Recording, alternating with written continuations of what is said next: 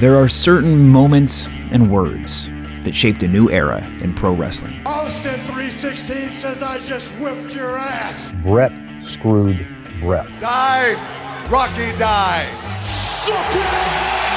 Introducing the Book of Wrestling 25 catchphrases that explain the Attitude Era. Tune in as we relive one of the most exciting, intense, and over the top times in WWE with new interviews with the voices that made the promos, calls, and catchphrases into history. Listen now. This episode is brought to you by Lululemon. Guys, if you're ready for a new pair of pants, try one of Lululemon's ABC pants. They're made to make you look and feel good. And there's lots of different styles to choose from. My favorite, because I walk around LA every day, I like the joggers. I'm not jogging, I'm just walking fast. But if you're working out, I would try them out. And if you want something a little sleek, maybe business like, maybe try the ABC Slim Fit trouser. But I am a joggers guy. I just, once COVID happened, I was just like, I'm, I want to wear jogging pants and joggers and all kinds of soft pants as much as I possibly can, especially when I'm working out. Ultra comfortable and versatile. ABC pants are really in a league of their own. Buy a pair right now at lululemon.com. This episode is brought to you by Empower. You got money questions like Can I retire early? What are my best savings options? Can I afford to pay for my kids' education? Luckily, Empower has all the answers. With Empower's real time dashboard and real live conversations, you get clarity on your real life financial goals. So join 18 million Americans and empower what's next. Start today at empower.com Tap the banner or visit this episode's page to learn more. Sponsored by Empower, not an endorsement or a statement of satisfaction by a client.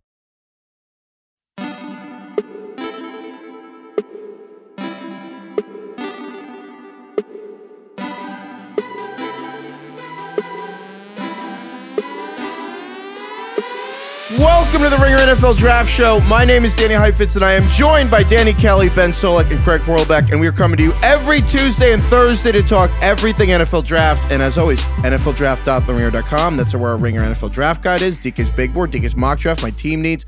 Everything is up there. Great stuff. NFLDraft.theringer.com. Okay, enough plugs. We're doing a mailbag. Thank you to everyone who emailed us, ringerfantasyfootball@gmail.com or tweeted us, whatever. We, we like hearing from you. We're gonna go right into it. We got an email from Will, who asked about Will, the Bucks. Will. Will, yeah, Will, obligatory. Will. He asked about the Bucks without Bruce Arians. So Bruce Arians re- re- retired, got promoted up, pushed out secretly by Tom Brady. I don't really know what the correct phrase is, but Will asks, are the Bucks better, worse, or the same with Bruce Arians stepping down as head coach or stepping up? I don't know. DK Solak, who wants to take that first? I can go. Uh, I would say the same ish.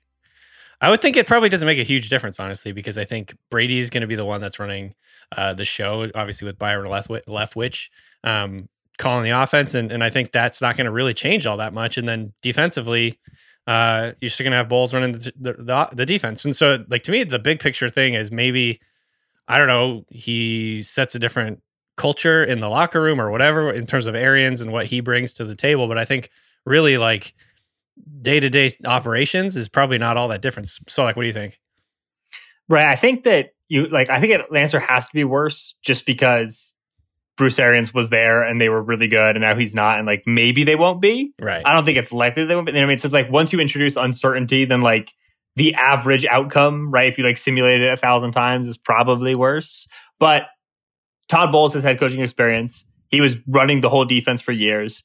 Byron Leftwich was calling the offense. I think like the Sunday operations stay like as far as making a head coaching Yeah. change, like as static, as smooth of a transition as you'll like ever see in the league. Monday to Saturday is the thing that's that's just the question mark, right? You just don't know. Like there's like Bruce, for all I know, could have just been like Monday through Saturday, just like you know, coming in like late by NFL coach standards, you know, having like a, a noon cocktail, you know what I mean? Like it could have been the ship was just running itself because coordinators were so good and Brady was so good. But you don't really know what a guy was doing, like smoothing over frustrations, right? Right, like right. dealing with Jason Pierre Paul, who's probably like really, you know, frustrated he's not playing as well he's getting old. Like you just don't know what what head coaching politics stuff were going on, and you lose that. And to me, that introduces some uncertainty. So like worse because it kind of has to be, but in terms of transitions, this is as as as good of one as I think you're going to see. Arians in his po- in his presser that was announcing like his retirement or whatever, quote unquote retirement, even though he's going into the front office. Um, at his presser, he was like, "I didn't do shit." like he was just Yeah. thanking all the coaches and everything around him for all the staff He's around playing him. for nine holes every morning. That's why he's so damn red. He And this is what- literally but the- said that. This is what he's been talking about, though. Yeah. Th- This there's the elephant in the room here. I mean, Bill Simmons said three or four weeks ago in his pod, like Mhm. Brady may not want to play for Bruce Arians anymore and look for Bruce Arians to leave in the next month. And when Bill said that, I was like, no way that that's happening. And he was right. and so, I, I mean, like, it, we can sit here and be like, oh, Bruce, you know, he's old. Look, he put together a great staff. He's stepping on the top. Does Brady want him gone or what? Because it really seems like now that we see in retrospect, Tom Brady was in the Glazers box at that Manchester United game because they own both teams. Yeah. The day before he, annou- he announced he was coming back, it's like it kind of seems like he wanted Bruce Arians to not be the head coach of this team. Oh, did we not? Did we already not say that? Yes, that's clear. Um, I feel like we probably buried the we we buried the lead on that a little bit, but yes, that's what happened. I okay. I don't like the thing is like I think that might be true, but I also think that it's not like an animosity. Like I don't know. I think it's probably like Brady's like, you know, I like I like somebody else, like whatever, yada yada. Bruce is like, okay. Like, you know, like, like Bruce, like the the Bruce took the job because he knew Brady was coming and it was an opportunity to hang out in Tampa, nice weather, win a Super Bowl. He did that. So I don't think Brady was like, I don't want Bruce as my coach. Or Bruce was like, ah, I want to still be the coach. I think Bruce was like, "Mm, sure. This works. Like, you know, they got, you know, I Still think gonna it's make like, a lot yeah, of money. Like Yeah. the whole reason we're doing this right now is Tom. And so like, if like, I'm not going to be here, like, I'm not trying to coach still. Like Bruce, the reason, one of the reasons why Todd Bowles and Byron Leftwich were so empowered is because Bruce is in his late sixties and just done everything that he needs to do and doesn't really feel the need to like be really running a ship anymore. So like, I like, I don't, I, don't- I like, I don't, I, if that were, if that's what happened, and like Brady didn't want Bruce to be the coach, I don't think it was, it probably wasn't like a, like there was a thing with animosity would be my guess. I think I think that's right. I think that's the context that is important. It's not like they hate each other, but I do think Brady was the reason that Arians is retiring slash going into the front office. Does So what, he's basically sense? saying that he was too old and he had his foot out the door and he wasn't putting in the time necessary because you're saying it's not a personal thing. It's kind of implying, well, it's professional. He wasn't a good coach anymore. Like, I, I get that everyone likes Bruce Arians and there's a great big desire to be polite about this, but Tom Brady basically, we're we're basically saying Tom Brady didn't think he was good enough to be a coach. Is that what we're saying here? I'd say that's thing is like, I don't know if it, if it's that good enough I think is not the right word. Yeah. Yeah. I mean, like, I, I, far be it from me to read into Tom Brady's actions and try to understand the man because we've been doing that for 24 right. years unsuccessfully. Um, so I don't, I don't really know. Like, like, listen, I bet you in terms of how Brady operates and like, you know, like 6 a.m. avocados, ah. and for Mhm. Bruce to be like as chill as he was, Brady probably is just like, that's not how I like to do things. I think that's and, like- exactly what it is. Yeah. Yeah. I agree. But I think just- proof is in the proof of the pudding is in the eating for me. Bruce Arians is a good coach. Nothing Tom Brady thinks or says would make me believe otherwise. Hundred percent. And I want to be clear about that too. I think it's more just like a personality. It's also funny uh, that at the end of your football career, like Tom Brady, you it is almost the exact opposite as the end of your football career as Bruce Arians, where Bruce Arians can show up at noon and leave at five, and Tom Brady has to do the exact opposite, where to be able to play at forty five, your entire life has to be dedicated to keeping your body right. And so Right. perhaps, yeah, those philosophies just didn't work together. Well, I actually think that might be a part of it. Bruce Arians actually said to Peter King on NBC, uh, what today's Thursday, I think Wednesday when this came out, and he Bruce Arians literally said to Peter King, "I don't have to worry about how many cocktails I have on Saturday night." What a legend. I love Arians, nice. dude. His vibes are great. His vibes Exactly. are excellent. Dude, he's 70 or 69 years old. He's old. yeah, yeah.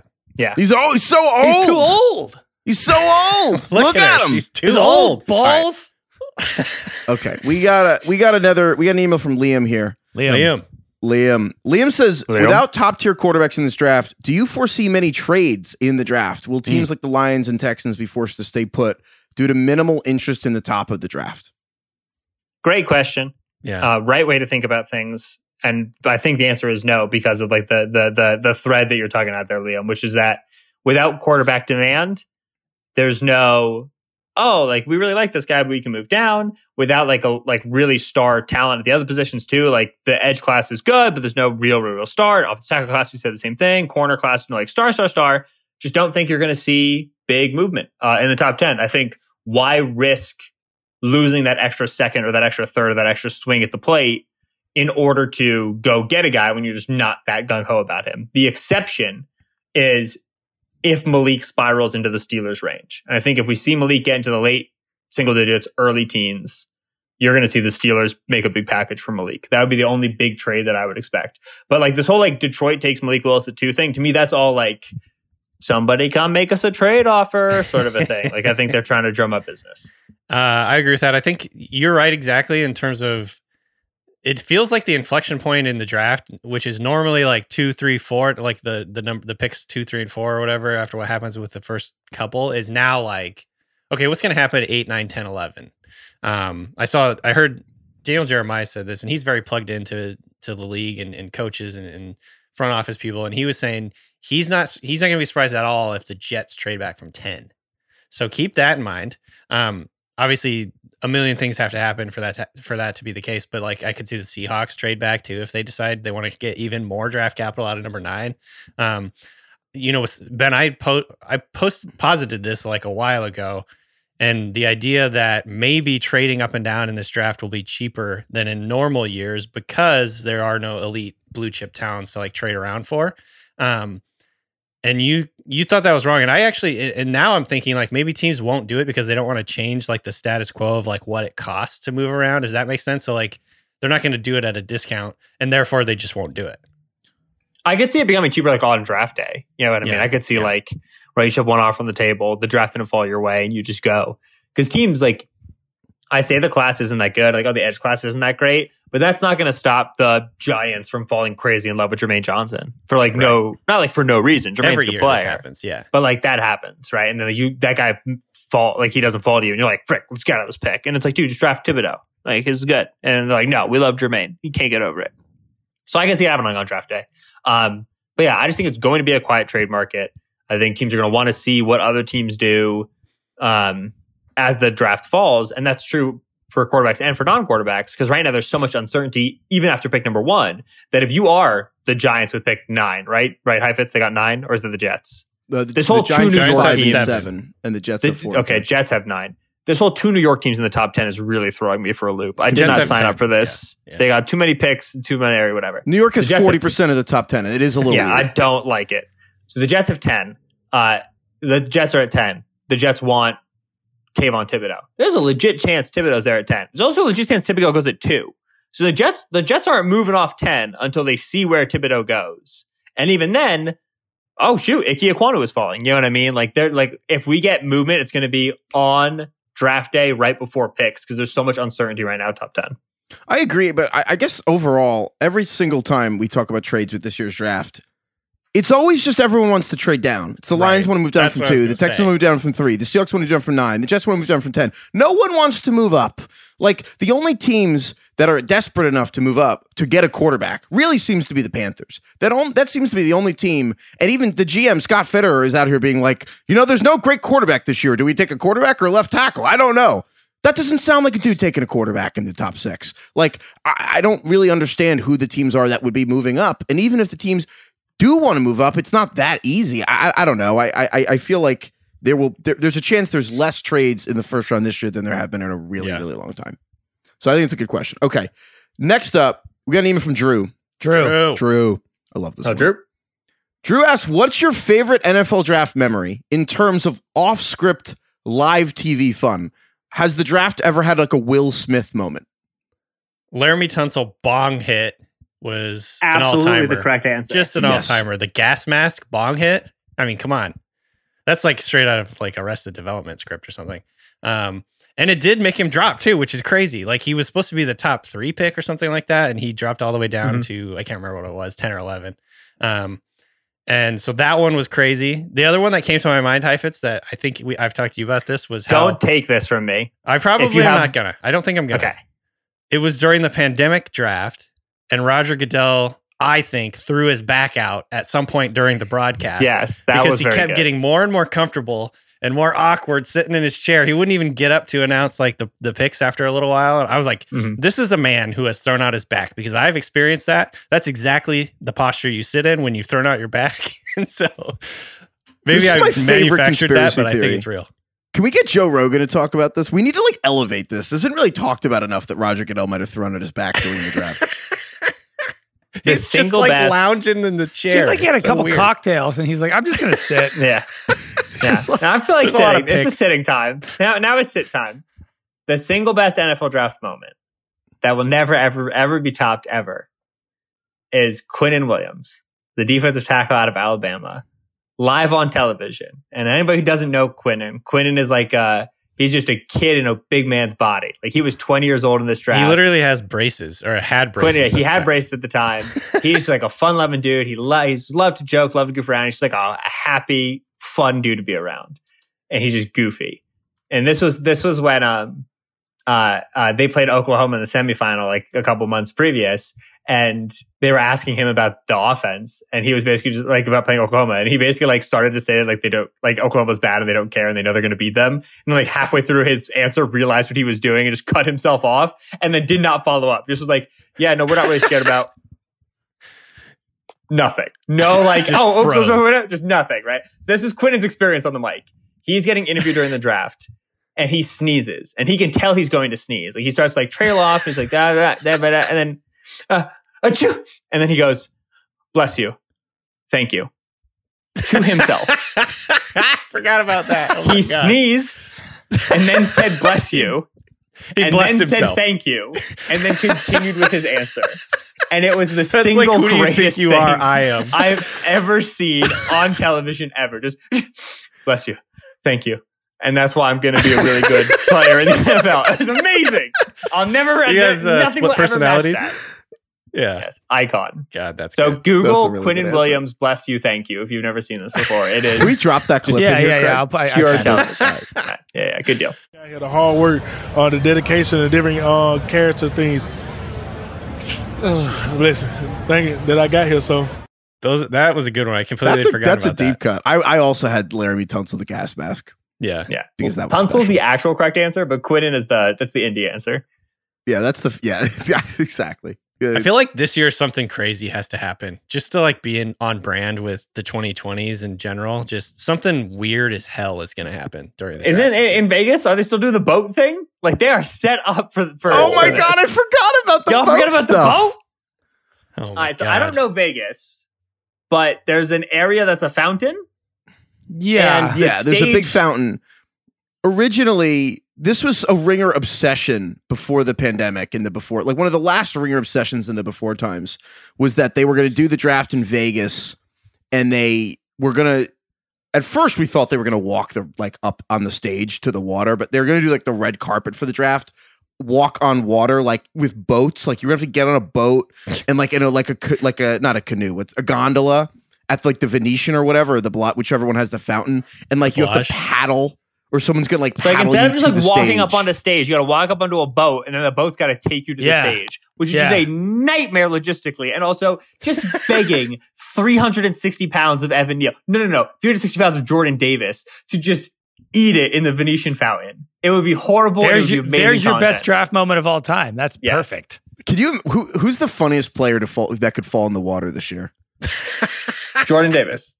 Yeah, it's definitely Jordan Absolutely. Davis. Like Jordan Davis, who's 360, splash. ran a 484 or whatever the heck it was. Just simply one of the most athletic people that's ever existed. Just like at, at the pinnacle of his professional career, just eats it in a fountain that there was no reason for him to be in at any given time. the ultimate That's power content, move would be baby. jumping out of the water, like that prospects who jump out of pools to prove they're really athletic. All right, that's really good. Okay. Related, Steve tweeted us. I don't. Steve Dan. I don't know. His Twitter handle was one name. His name was the other. I don't know what your name Dan. is. Steve, Dan. Whatever. Steve or Dan. Steve and Dan. Steve Dan. Steve or Dan. Dan. Steve. Dan, Dan Bill. Steve. Gabe Dave. Oh, I love you. If you could pick one NFL personality, a coach, a player, an owner, whatever, to slap another personality during the Super Bowl, who would you choose and why? I think there's an extremely obvious answer to this that's correct. During Oh, the really? Super Bowl. An uh, During there's this, a like, like, in- like instead of the Oscars, like this giant televised moment we're all watching, Super Bowl, championship game, whatever. Like, like someone slaps someone else in the NFL world because I think there's an obvious answer. All right, what is it, Heifetz? It's Tom Brady and Bill Belichick. If Tom Brady, for whatever reason, walked, Slaps I don't care if they're playing each other or on the same team. If Tom Brady slapped Bill Belichick like Will Smith hit Chris Rock, that would be the most incredible moment of my entire life in sports, bar none.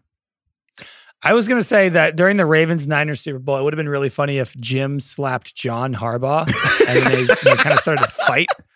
Yeah, Just that's actually noogied him. like in the Super Bowl, right? gives that him, did like, puts him around his, gives him a headlock and noogies him. That'd be That's good. good. Oh wait, I just realized that it backwards. Bill Belichick should be hitting Tom Brady. That would be really funny. Yeah. I put Mike Tomlin slapping Ben Roethlisberger just for, just for all the for all the years, for all the My- years of service that he had to. My first thought was Aqib Talib Michael Crabtree. oh, I had Oh. that. let's oh. let's restoke the Yes. chain snatching drama. I all almost right? put that. Yes. Yeah, which that's the thing is like I think it has to be a player. I think it's got to be maybe two players, but it's got to be a player because they're always wearing helmets. So they never you get slap a player, you're an idiot because you're slapping a helmet. You're dumb. So if we're in no helmet situation and it's just a Aqib Talib walks up in his like right now in his broadcasting suit, walks up to Michael Crabtree who's like on the sideline for some reason, just bang. We just do that, like bring that whole drama back. Sherman Crabtree also acceptable. Oh yeah. That's what I'm talking Here's about. Michael here's one. A lot Speaking of of people Sherman, slap. uh, Trent Williams one time after the Seahawks, I believe, beat Washington in a playoff game, sh- like smushed Richard Sherman's face. It was like kind of like a Oh, a punch. smush. the Juwan yeah, it was Howard kind of like a slap. Do you remember this? Juwan Howard, you're right. Yeah, yeah. Wait, what? Juwan Howard. Yeah, he's Oh. he smushed somebody. It wasn't a okay. slap. It wasn't a punch. It was an open hand smush. I know what you mean. okay. Vi- And we Violent need we need to bring smush into the lexicon because punching That's a man a is very word for the bad. face shove. Yes, yeah. punching a man is very bad. Slapping a man is a little bit better, but still bad. Smushing a man. it feels like this gray area needs to be acknowledged because it really is. Um, I had one more that came to mind, and this this came to mind because it felt like as the season went on, Mike Zimmer got more and more just angry and angry and mad Yes. and just surly, curmudgeonly. I want to see Mike Zimmer slap Kirk Cousins and then yell, Right. "You like that?" The other one I had, the other one I had was uh, elite quarterback after a game winning drive slaps place kicker who messes up field goal slash extra point and actually loses the oh. game. Oh. Right. I don't That's good. care who, what it is. I don't care if it's Mahomes, Brady, Rodgers, whatever. Like Mason Crosby was terrible this year. Just imagine like Crosby blows one of those game winning field goals and Rodgers just calmly walks off the sideline. Crosby's like jogging back over, like head hanging down, whatever, like tough one. He expects like a pat on the butt. Like it's all right, buddy. Good job. And Rodgers just open hand, bang! Get it together, baby. That was my MVP moment, which you still want MVP, but still, that would also Imagine- be an acceptable one. Imagine instead of the head coach handshake, it's just a slap. Like they pull their hand out at the last second, slap. Yeah. You can't grab your face. You just have to endure it. Or smush. I like the smush. I think an underrated part of NFL culture is that the really big guys, the D linemen and the offensive linemen, really don't respect smaller people. Like they really, like they don't general really think they're equal. theory, Like, yeah. yeah, if you're like a foot, you're like hundred pounds short. Like They love that weight, like- Randy Newman song, "Short People." yeah, it's their just favorite song. they don't. This episode is brought to you by eBay Motors. eBay Motors has everything you need to maintain your vehicle and level it up to peak performance from superchargers, roof racks, exhaust kits, LED headlights, and more. Whether you're into speed, power, or style, eBay Motors has got you covered. With over 122 million parts for your number one ride or die, you'll always find exactly what you're looking for. And with eBay Guaranteed Fit, your part is guaranteed to fit your ride every time or your money back. Because with eBay Motors, you're burning rubber, not cash. With all the parts you need at the prices you want, it's easy to turn your car into the MVP and bring home that win. Keep your ride or die alive at ebaymotors.com. Eligible items only, exclusions apply. Night racing is back at Richmond Raceway. This spring, top NASCAR drivers like Ryan Blaney, Chase Elliott, Bubba Wallace, Ross Chastain, and Virginia's own Denny Hamlin will battle under the bright lights. And this historic track also offers a rocking infield experience with unparalleled access to your favorite drivers and one of the best tailgate scenes around. For a weekend of friends, family, and amazing short track action, head to Richmond Raceway, March 29th through 31st. Get tickets now at richmondraceway.com. We got another one from John. John. Johnny! Jack. I love this. This is a thoughtful question. John says, when watching tape to evaluate prospects from smaller schools or schools from worse conferences, how do you separate out what will carry over to the NFL level away from what ti- away from the obvious tools like size or speed. Because when I watch Kayvon Thibodeaux go up against Pac-12 tackles, or last year watching Trey Lance juke future middle school gym teachers from Central Arkansas, Yeah. I can't, that's funny. I can't help but think of guys like Alabama cornerback Patrick Surtain having to cover Ja'Marr Chase and Justin Jefferson in the SEC, and how vast the talent levels between the top tier college football teams and every other type of team are, and how big they are, and that messes with my own personal evaluations of players. So, how heavily does the competition level in college weigh in the evaluation of college prospects? We can start with you, DK. I mean, I think the simple answer is a lot. Like it matters. It obviously matters. I think there's very many logical reasons for it to matter. The level of competition thing is going to be a massive, you know, going from college football to the NFL in general, but then going from a smaller conference against worse competition going up into the NFL is ma- is a massive, massive difference. Um, which was always kind of my question last year. At this time last year, it was pretty much locked in that uh, Zach Wilson and Trey Lance were QB two and three, and I never quite understood why Justin Fields was never in that conversation for not not to mention three, but two. Like, why is Zach Wilson all of a sudden the locked in guy at number two?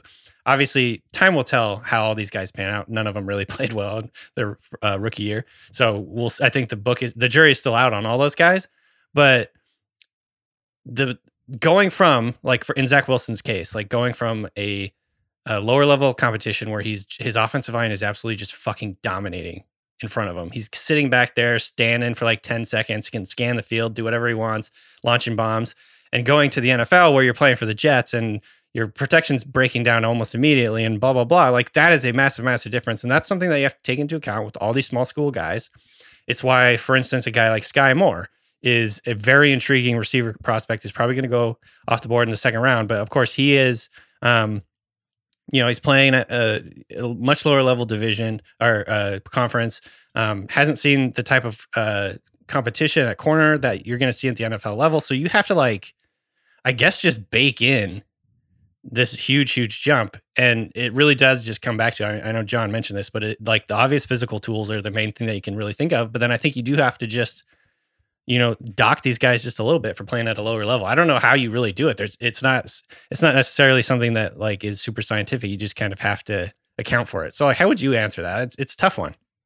Yeah. So I think I've talked about this before, but like a good way of thinking about draft decision making is guardrails, right? Like we we can do anything within these guardrails. We can make decisions, we can make judgments, but like we have guardrails and we won't go outside of them. So there's there's things that I think are are inevitably true about level of competition. One is that if you are a small school player, which to me is like a couple like some of the group of fives, depending on the conference, right? Like I would say like Houston, Cincinnati, these aren't really small schools. Um, but like small school player, it's like, you know, FCS level, division three, whatever, you better dominate. And that's where like a Christian Watson is really interesting to me.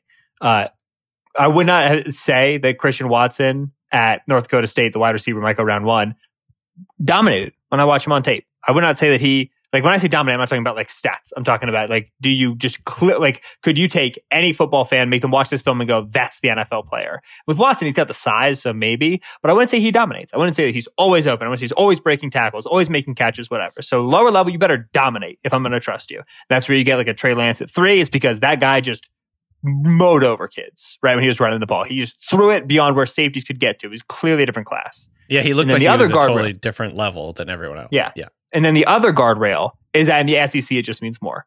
And that is legit. Like that's a meme, but that's legit, right? The Patrick Surtain thing is a great example. Uh, we know Surtain was covering NFL guys because we were drafting the guys he covered. We were drafting them very high. Like, Right. like we, we it, it, it was more clear than watching who else in that class. Uh, Horn was also SEC. Uh, Asante Samuel playing at Florida State. In the ACC, that's- it's just not the same, right? And so the SEC means more. That's one guardrail. The other guardrail is if you're a small school, you got you got to dominate. Outside of that, okay, Kayvon Thibodeaux plays in the Pac-12. It certainly matters because he sees like you know less true five tech alignments, like true outside alignments, and he did. But there's still enough reps that if you watch all of them, and teams can just like you know use use uh, PFF sorting, use like all you know the services they use, and get all the reps where he's lined up in the in the role they expect to use him in. Watch those reps and say, all right, it's a Pac-12 recruit that he's facing. Like that's good enough. Like uh, we we feel confident enough in this. You're going to see some programs, right? Some NFL teams draft a lot more from like the SEC and the Big Ten than other uh, teams, right? The Eagles are really willing to draft from the Pac-12, where other te- other teams aren't because they don't trust that as much, right? So there's Right. there's flexibility in there that goes within your team. But once you're like, you played a Power Five, you played at a good group of five, you got some reps against the Power Five teams, you played in a conference championship. There's usually enough reps to figure out what you're about. Enough reps against real guys, in real competition to be like, I can trust this guy or I can't. And so, in general, level of competition matters in terms of big buckets, but I think it gets a little bit over over discussed when it comes to like really granular stuff. All right. Completely switching gears. We have a question from Ellie. Ellie. Ellie. It's about fighting kids. In regards All right, Ellie. To the Ole Miss Coming quarterback. Matt Corral, Matt Corral having to transfer high schools because he got in a fight with Wayne Gretzky's son. Which is great. Which professional athlete's kid would you most like to fight while in high school? I got one. Craig, give it to us. I have I have a bit of a true story.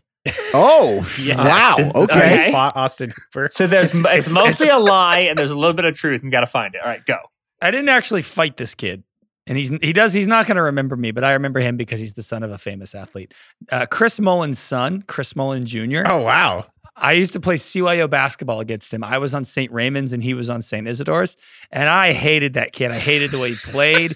he was one of those like kind of like flashy point guards. You know, he he was doing like the behind the back passing. We were like in like seventh grade. And We get it. Your dad's Uh, in the NBA. We get it. Your dad's in the NBA, and he would always beat us. St. Isidore was always like the tippity top. They were like the Yankees of CYO, and St. Raymond's. We were just like the underdogs trying to like scrape by. And um, yeah, man, if I had another whack at it back when I was young, who knows? You know, maybe I would have smushed him. Smush. Did he have like a flat top like his dad and all that? He had long hair, and it would be like kind of in like a thing. But now he, his hair is buzzed. As he got older, he buzzed it. That's hilarious. This is Um, not an athlete, and this is not about the events of this week, but I've always wanted to fight Jaden Smith. Okay. It's nothing Okay. to do with Oh, what that's this week. Always. I just don't like his son. Uh, I just don't. Holy shit. He's an icon living, dude. He just loves to talk about how great homeschooling it is. And he's like, kids, you shouldn't go to school. And I'm like, you know what, man? Kids. I don't know if that's the best advice. That's funny. I like that. You just have a personal disdain for Jaden Smith. So really I, I like like how that's a real example. I took this into the hypothetical realm because I oh, pictured Okay. myself being back in high school, and then I pictured people in the NFL now whose kids I would imagine are annoying, and the first person that came to mind is Joe Flacco. what the hell has Joe Flacco ever done to you? I don't know. He has an annoying kid in my mind, who's like a bully in high school. DK said, as a father, everyone. I can read into whose kids are annoying, and Joe Flacco's kids are annoying. Yeah, Joe, is my Joe father Flacco's sense. kids think their shit don't stink. I'm sick of it, Joe. Your son is a dick.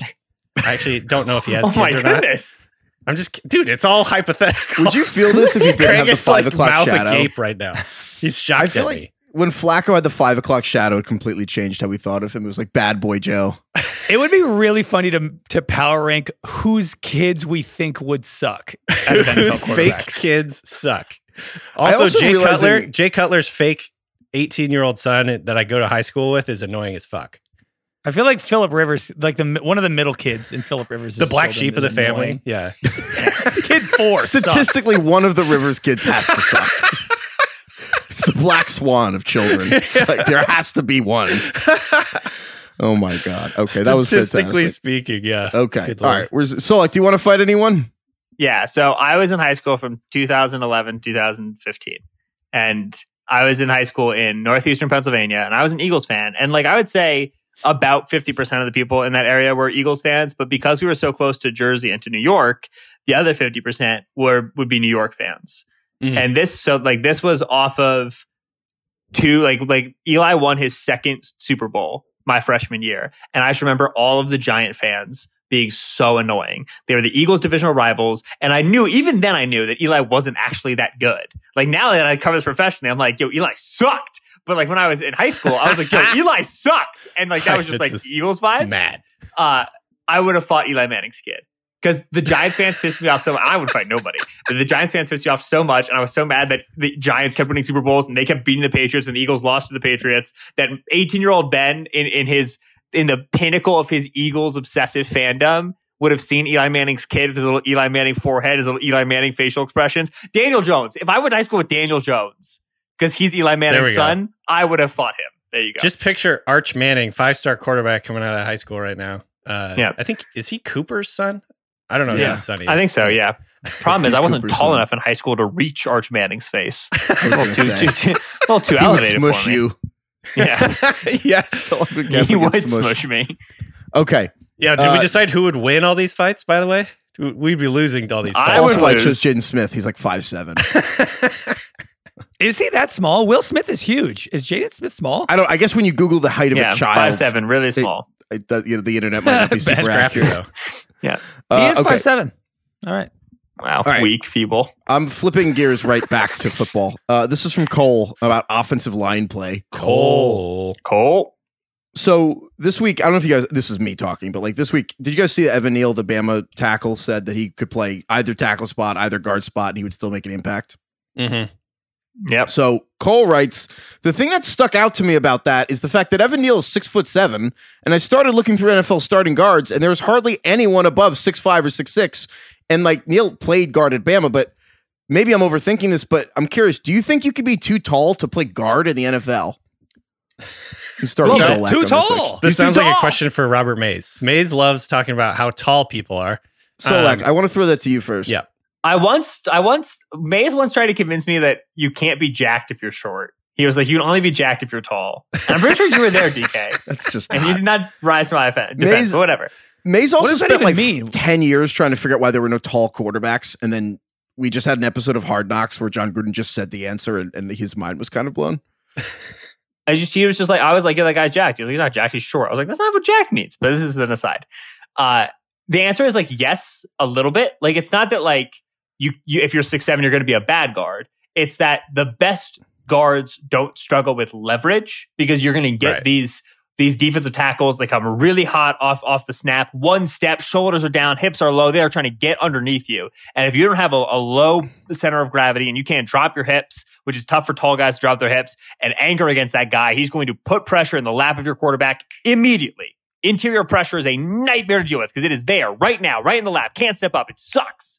And so a le- height can be a disadvantage on the interior because you give up that leverage point and you give up that immediate interior pressure. Whereas on the outside, length, which is usually correlated with height, right? The taller you are, the longer your arms usually are, is a big advantage because you can go and contact that edge rusher before he gets to you.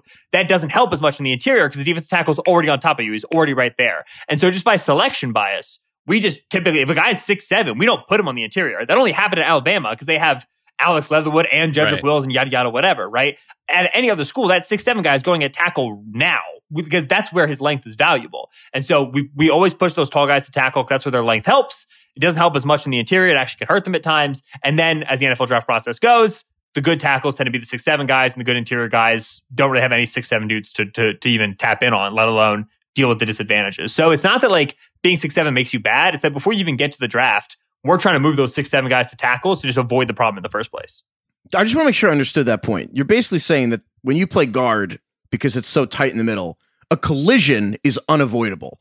And so Yeah. when you're engaged with that guy, shorter arms actually, it's like a bench press. Like Low shorter arms, wins. it's easier Low to man weight. wins. Yeah, low, man, wins. and yeah, but the collision isn't guaranteed at the Yeah. edges, so you need long arms to make sure there is contact because you don't want them to get around you. Yeah, and you can you can initiate it right exactly. You can get around them when you're long on the outside. You're making that corner that the edge has to get around bigger. You're making it longer. You're like you're you're increasing the distance the edge has to go upfield to get around you, which then makes it harder for him to turn that corner, get flat to the quarterback, and make the sack. That's why your Jordan Mailatas and your Orlando Browns of the world are so valuable. It's because like Mailata was starting for the Eagles when he wasn't even good. It was just he was enormous, and when you're enormous run as offensive tackle, it's really hard to get around that guy. All right. That was a good question from Cole, and now we know Cole is Robert Mays's burner email address. So that was good to know. Okay. Secret Cole. We got it. We we got an, e- an email from Steve. Steve Areno. Steve says the last year the consensus Schadenfreude pick was Najee Harris to the Steelers because the Steelers taking a running back in the first round instead of a lineman. Poor In Craig. 2019, the explain- wait, Schadenfreude Heifetz. pick. What? Heifetz, explain what Schadenfreude is. Yeah, some of the listeners might not know what Schadenfreude is. I, I thought it was okay. When you take, you know, when you like see other people's misery and it makes you happy. For example, when the Giants took Daniel Jones at number six and everyone made fun of me and the Giants for a year, or when the Bills took Josh Allen in 2018 and we all made fun of them and then did it again for two They years got the until last we were wrong. laugh though. But Yeah. you j- take the joy in other people being dumb. Was the Steelers was Najee Harris really a Schadenfreude pick? I don't know. if Not it was. um, not to the same extent, probably in the analytics com- Twitter world, but not in real life. Yeah. Steve says, "What is the 2022 first round pairing of a player and a team that would give either us or the world like the most Schadenfreude, like the most like joy out of them being dumb?" Um, so mine's kind of a, a, a backwards pick. I, I think my Schadenfreude is if the Packers do not select a wide receiver. Oh shit, that's what I had too. No, I had if the Packers That's just take so a good. defensive tackle and a linebacker with their two first Uh, round picks. yeah. Um, I I interpreted. I I must have misread this because I thought we were supposed to pick the uh, the players that our teams would pick that would make us the most miserable. That and so also that's- works. That's how I interpreted this question. My first thought was if the Seahawks at number nine pick Sam Howell, who I think is like a second rounder, I would be very sad. And then also for some reason, and Ben, you can you can give your take on this. Uh, Trevor Penning is getting mocked inside the top ten, and I could just see the Seahawks taking him at number nine, and I would just Yeah. be so sad about that because Real like, physical player. Uh, we love his demeanor. I love the cut of his jib. Uh, You know, I think he's going to add a lot to our running game. Uh, yeah, we think this is going to be a good, good culture addition to our team here. And then he just can't is- pass block for five straight years. Yeah, this is exactly what I'm hearing John Schneider saying on, on draft night. And like I just think he's a fringe first rounder, so like I could absolutely see the Seahawks taking him top 10. Yeah. Okay. To me, no, to me, the, the obvious answer is Pickett at six to the Panthers. That's objectively hilarious. That Yeah. the Panthers mi- sw- No, if they uh, trade up pa- for him. Yeah.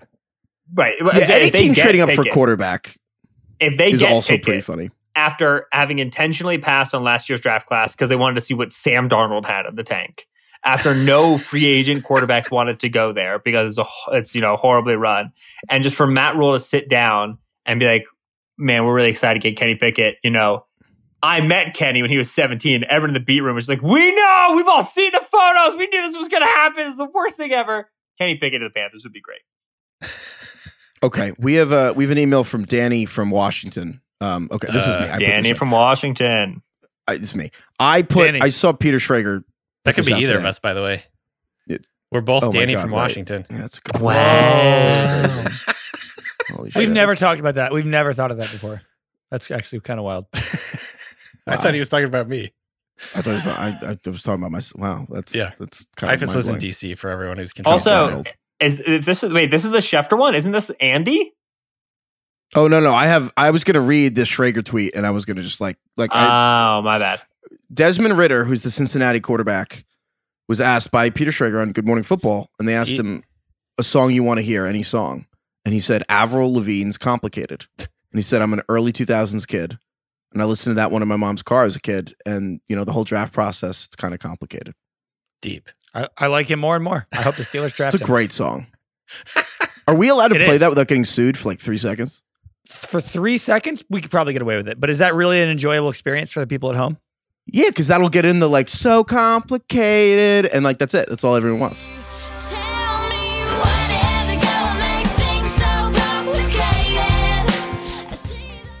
Yeah, maybe. She just came out with a new album that people apparently enjoy. She had a new album.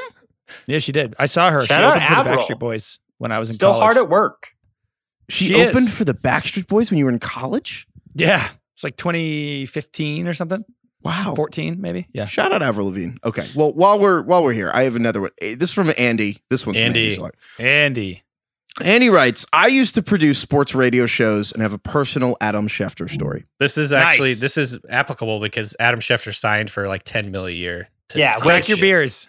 After we had a whole after we had a whole episode picking on Schefter, round of applause for Schefter. Get in the bag. Congratulations, Schefter, on the Yeah. extension. So great. Excited for, it. for for 10 more years of us getting to do that episode. Thank you for your time. Thank you for your service. Yeah.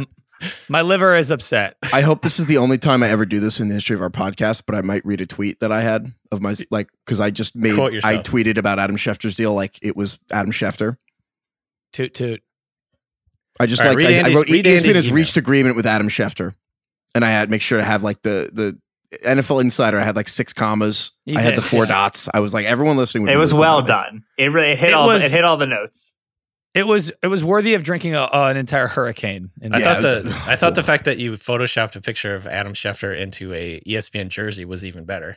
I, I Uh. was I was really I got really into it. I was really happy. okay. Anyway, Andy writes, I used to produce a sports radio show and have a personal Adam Schefter story. My first job was on a show where the host was a former Denver, Denver Bronco, and the host knew Schefter from when Schefter covered the team. I reached out to Schefter for a radio hit, and he said he could give us five minutes.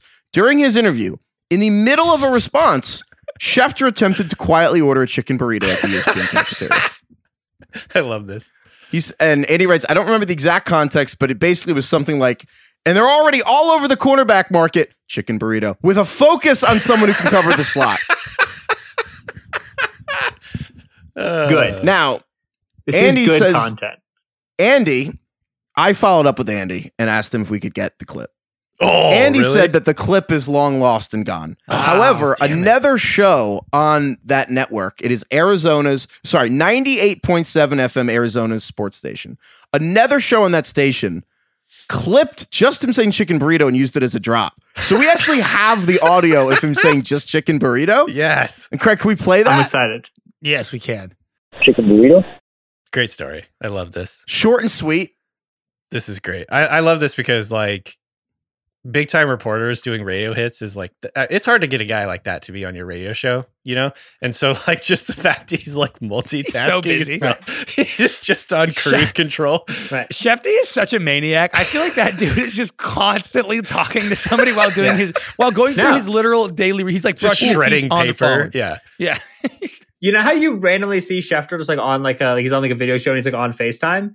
I was we're at the combine and I was walking from Radio Row to the podiums and he's on FaceTime on a show like in like a very trafficked hallway where like people are constantly walking by. Like I like was so close to being like, hey.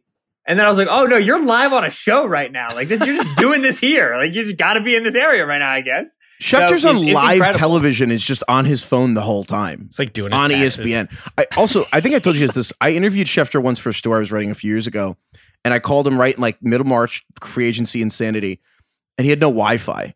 And it was like the funniest. I was trying not to laugh at him, but like he had like he was trying to f- get his Wi-Fi fixed, and it's like March like 14th, and just seeing Schefter exist for like an hour without Wi-Fi was pretty incredible. Ooh, Can you God, that'd be imagine? stressful? being his wife and going out to dinner with him.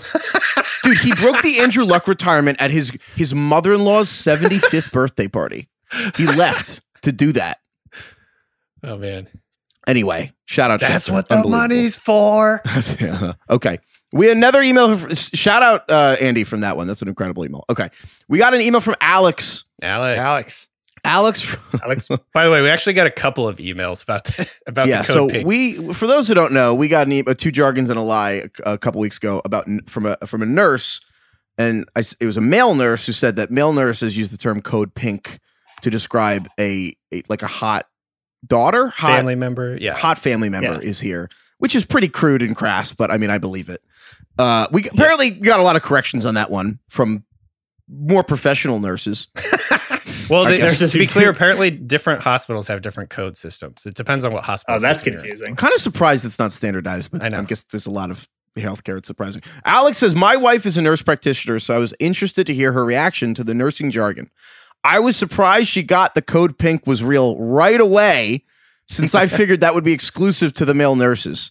But apparently, code pink is an official code that does get used over the PA system for a lost child. Lost or stolen child, like stolen baby, which apparently is a thing that happens. I feel like that should be like a code, something worse than pink. If there's a stolen Yeah. baby. Yeah. Right? Code triple black. Code, Well, I liked what code Solak said, 100 Black diamond. We Craig and Deacon and I were just DEFCON like five. we had no idea what to do. And Solak was like, well, orange is fake because that's like too many syllables for a code. Codes are important. And I was like, oh, wow, that's a smart thing to say. I just think I think I just wonder like I wonder mentally for the guy who told us about Code Pink being a hot person. Imagine if he, he like he gets Code Pink over the radio. Next time he gets, he's listening to this show, and he like gets up. He's like, "Oh, hot person." He starts like walking at like a brisk pace, and then he remembers that Code Pink might also mean a lost child, and just redoubles his pace. He's like, "All right, this is this is actually serious now. Here we got to go." it's very funny to me to think of that that progression. As he's looking for like the hot daughter, he just passes a baby who's just like roaming around the Yeah. hospital, doesn't even notice. This is exactly what Alex wrote. He goes, I can't stop laughing, picturing some horny male nurse looking around for a hot daughter when really there's some poor child looking for their parents in a hospital. Get out of my way, kid. Have you seen the hot daughter, kid? Hey, kid. Hey, Go hey, pig. baby. Hey, baby. Like the old Dave Chappelle thing. Hey, baby. Shout out to all the um, very professional nurses who just spend their time looking for children instead of um, other things. This episode is brought to you by State Farm. You might say all kinds of stuff when things go wrong, but these are the words you really need to remember. Like a good neighbor, State Farm is there. They've got options to fit your unique insurance needs, meaning you can talk to your agent to choose the coverage you need, have coverage options to protect the things you value most. File a claim right on the State Farm mobile app and even reach a real person when you need to talk to someone. Like a good neighbor, State Farm is there. All right, we got an email from Ethan. This is great. Ethan. Ethan. This is great. This This, was is a well actually. Literally, subject uh, title here was a pedantic email about jargon. I want to Because point you, out. you you found this email. You did Yeah. the rare sift through the email account, which usually is my job. And I'm going to let you read this because you seem to be really tickled by this. I One. think it was hilarious. Uh, first of all, Ethan was extremely kind. I don't want anyone to take this as he was being a dick. He's basically tongue in cheek and No, it was great. us. This is a good email. Um, he says, I love two jargons and a lie. And rather than continue to feel like a ghost and yell, that's not jargon in my car on the way to work, I decided to send you an email to clarify the difference between jargon, slang, and idioms. It's important. Some background Ethan has a PhD in communication and has been a professor for five years. So this makes a lot of sense that this would get stuck in his craw. Is that the expression? Is that an I think idiom? that's a it's an idiom or slang. that's I don't know. We'll find out. Idiom, I think, maybe slang. I don't know. that's Jargon, says Ethan, refers to words or expressions invented by members of, of a profession, hobby, or group where the use is standard. In football, something like yak or a dot cover two would be jargon. Slang, on the other hand, refers to informal or non-standard use of existing words or expressions by a group of people who understand the non-standard meaning. In football, something like pigskin or gridiron would be slang. This is interesting. And then finally, idioms are phrases whose meaning is culturally understood but differs from the literal definition of the phrase. Most most of the phrases you hear in two jargons and a lie are idioms. Burp the baby has plenty of sand in his pants. A covered wagon on the Autobahn has tight skin. These are all idioms. None of this all matters, of course, is Ethan. I, and I hope you enjoyed the lesson. Thanks. Thanks for giving me something to look forward to several days a week. So this is really two idioms and a lie. But it was actually two idiots and a lie. Yes.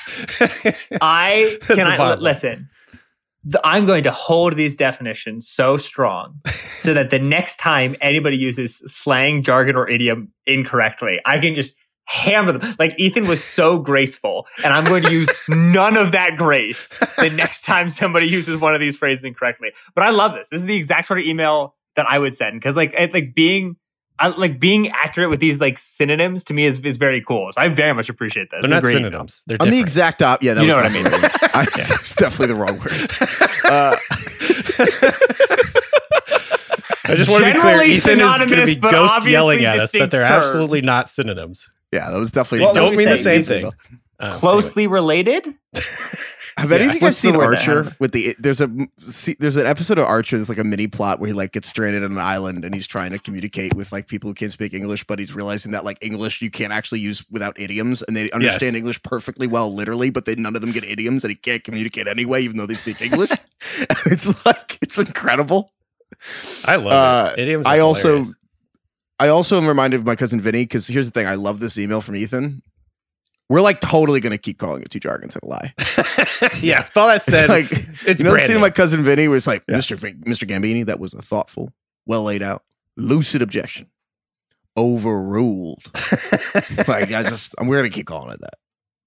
yeah, I, I'd, even if it's inaccurate, we're, we're moving That's forward. But fine. shout We out, he- that was a very, and he was very nice about it too. I He actually was, cut about yeah. a couple compliments. he was out 'cause definitely not rude whatsoever. I just want to point that out because it was a funny email too. I mean, at the end, he literally said, "None of this matters." I hope you enjoyed the lesson. yeah, it was really. He's a good professor.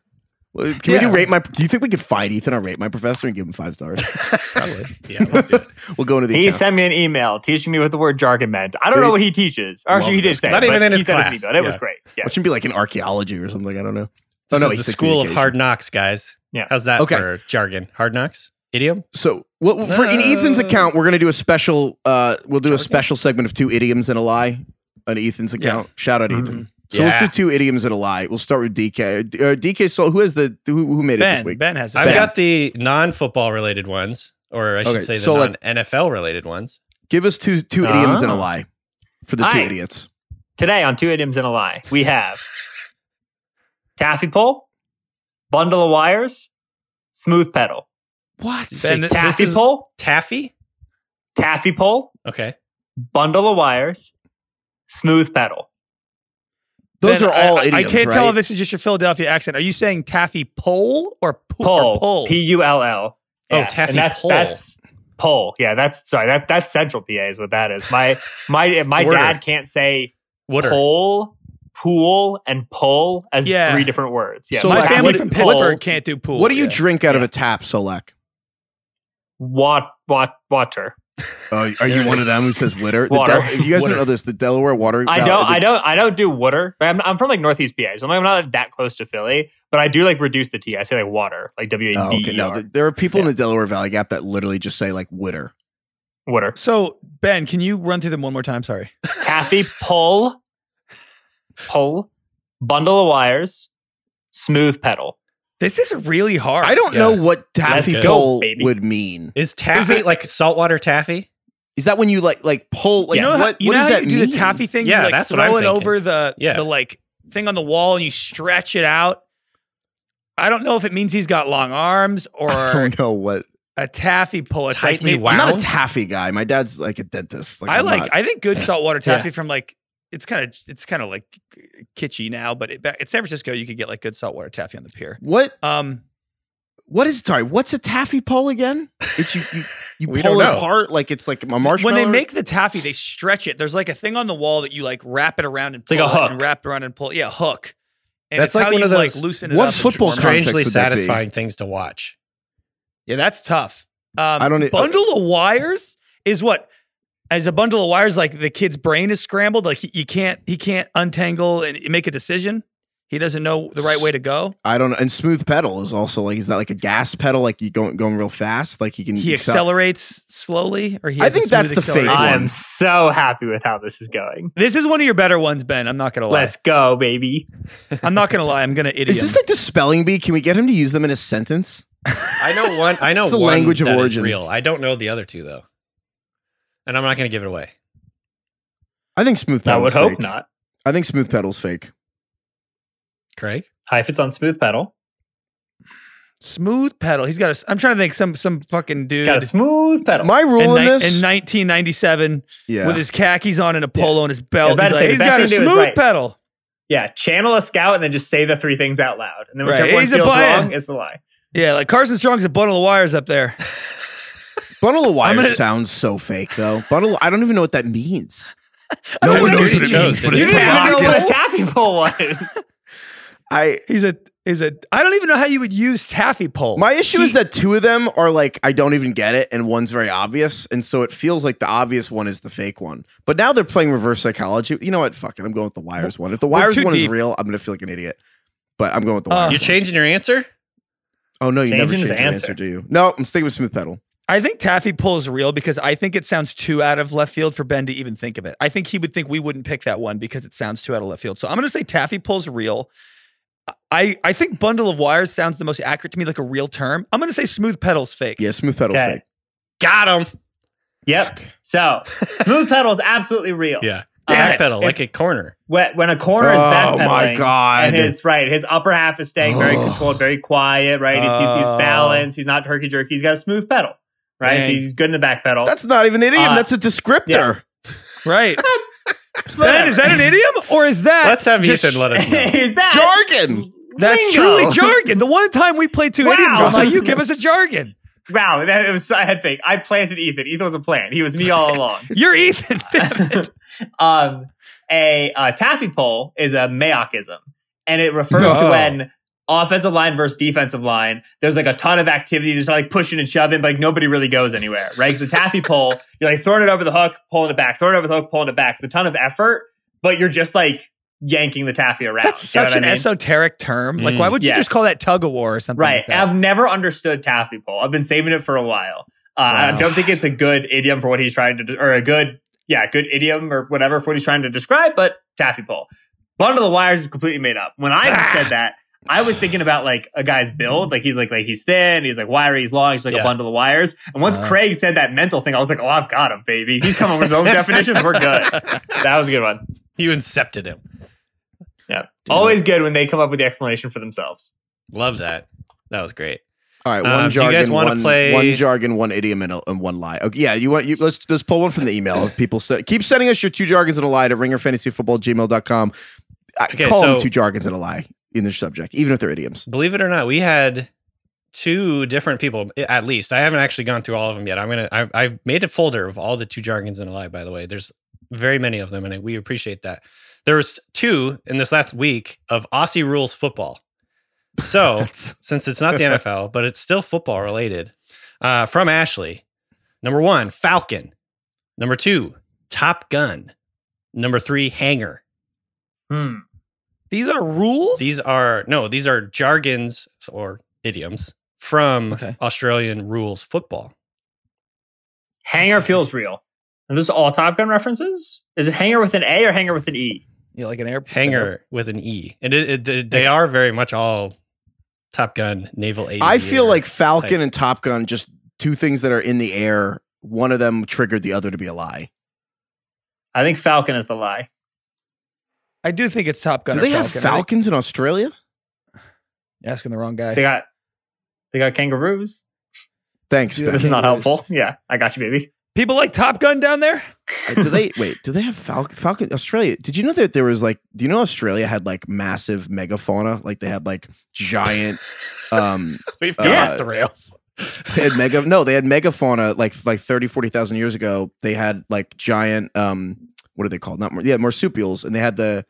um Oh no, what's the one with the pouch? But it's not the Kangaroo? The, Not all marsupials, not have the koala. pouches. Wallaby, wombat. Yeah, they had Keep giant going. wombats and like like elephant sized animals. And then the earliest seafaring people they believe came over from somewhere in Southeast Asia and actually got to the Australian continent and were the first people there like 30, 40,000 years ago and hunted them all out of existence. Oh man, I could go. Okay, so what's your So guys' Falcon is the lie. Falcon's a lie. no one's interested. That's fascinating. Falcon. Okay, Top Gun. Falcon. Heifetz got it. Top Gun is incorrect. It's a lie. Uh, Dag so, nabbit. so here are the Listen to me about the explanations. megafauna. here are the explanations. So, uh, Falcon is getting hit on the head with the ball, which Oh my gosh. like a dive bombing Falcon, maybe. That's Um, funny. Top Gun, his explanation, his or her explanation from Ashley was Rookie of the Year candidate. Um, and then Hanger Hmm. is a spectacular mark, and I had to Google what mark is because that's not jargon that we know, and that is apparently a. It's when a player catches a ball that has been kicked more than 15 meters. So, like, basically a deep shot from a kick. Mm. Spectacular. I like how people are getting shot. hit on the head enough that they had to come up with a term for people getting hit on the head. Yeah, what's going on? That's a good. That's a good game. That's a good sport. If somebody's getting hit on the head so many times, like we got to come up with a with a with a fun term for this to make it feel better. Well, we'll do another one real quick here. You guys got to speed up the the decision making process on this one. From John, more Australian rules, football jargon slash idioms, whatever. Number one, selling the candy. Number two, Chinarnar. Wh- uh, He had he had to give me the explanation of how to pronounce this. It's it's spelled Chin Anna, Chinana, but I think it's in Australian. Craig, maybe you can help me do this. Chinarnar. It's Chinana. Is how it's you, spelled? what are you what are you doing right now? Okay, in in American English, it would be pronounced Chinana. Okay. but since they pronounce they like roll the r's when they're when they're using like ends and whatnot so it's like Chino no. yeah Like, what- Do you remember like 30 seconds ago when cannot DK was like, speed this happening. up? and number three not my smashed avo like short for Wait. avocado I'm, are we talking about football or is this just Australian terms? australian rules football terms Okay, okay, okay. Okay, there's no way Chinarnar is fake. I If think it's the fake, first it's the one's greatest thing fake. anybody's Yeah. ever done. The first Uh, one's fake. selling the selling the candy And what's the last one? not one? my smashed avo Actually, the third one's probably fake. Not my smashed avo. i want The you to third one's say fake. chinarnar again I think selling the candy. Janana? I think not my smashed avo is fake. Okay. It is not my smashed avo is fake. Hey, go birds! Baby. All right. So selling the candy is often used to describe a takeout. The player with the ball advances forward as an opponent comes to tackle the player. The player will start moving their body as if they're going to kick the ball. And at the last second will fake and continue running toward the opponent. This is basically what Kenny Pickett did in a college game this last year. Faked slide, ah, kept going, fake slide, Wow, selling the candy. Get it? Kind of. Mhm. Um, the Chinarnar, which I'm sure I'm just absolutely fucking massacring. Chinornor? Yeah. No, I I'm thought absolutely nailed massacring the pronunciation. I apologize for that. Uh, also known as the check side banana, which is great, is a specific type of kicking action that allows the player to kick the ball through the goals, usually from really acute angles. That would be difficult to do in a standard kicking motion. Does this mean he's like bending it like Beckham? This is like uh, Check side Wanted, banana? where, they spit, where you got to bend the bullet. I can't believe you guys wanted to hear more of this instead of my megafauna facts. This is The megafauna are this cool. There were giant Komodo dragons. There were big bears. Like, like, like there were. It was huge, giant animals. It was like that that Will Smith movie where he comes back to Earth and it's like the same, Okay. but all the animals are bigger. Next it was week, like that. Next week, Heifetz. Bring us two megafaunas and a lie. yes. So, Stegosaurodon, massive wallaby, and Two megafaunas giant in a worm. lie. Yeah, I- great. and we will play two megafaunas and a lie. I we're gonna play two megaphones alive. Okay. Thank you, DK. Thank you, Solak. Thank you, Craig. Thank you to Australian Rules Football. That was fun. Thank you, Chinarnar, Chinarnar. I don't know. Thank you to Megafauna, RIP. Thank you to Ethan for the two idioms, jargon, slang explanation. Thank you, Lorne. Lauren, Thank Lauren. you, Wild Child. Go to NFLdraft.theringer.com for me. just blow right past Yeah, Wild Child. We're gonna do a fundraiser for the extinct megafauna. Hmm. Sounds not gonna like, work. Uh, uh, sounds like a, some sort of scheme. Laundering. That's gonna be a good Jurassic Park movie in twenty years. One of the favorite, my favorite jokes I've ever seen play out in person was like I had a, a friend who was flirting with like this very hot British guy, and she was like, "What's your favorite documentary?" And he was like, "Oh my god, that's easy." The British accent, and he's like, "Jurassic Park." And she was like, and she Yeah. didn't know what to do, she didn't know what to say. What's the code when there's a hot British guy in the room? Um, No, Code Anybody? Union Jack. I don't know. Code seventeen seventy six. Okay. All right. We'll check back in with a better joke next week. Craig shut it down. goodbye, everyone.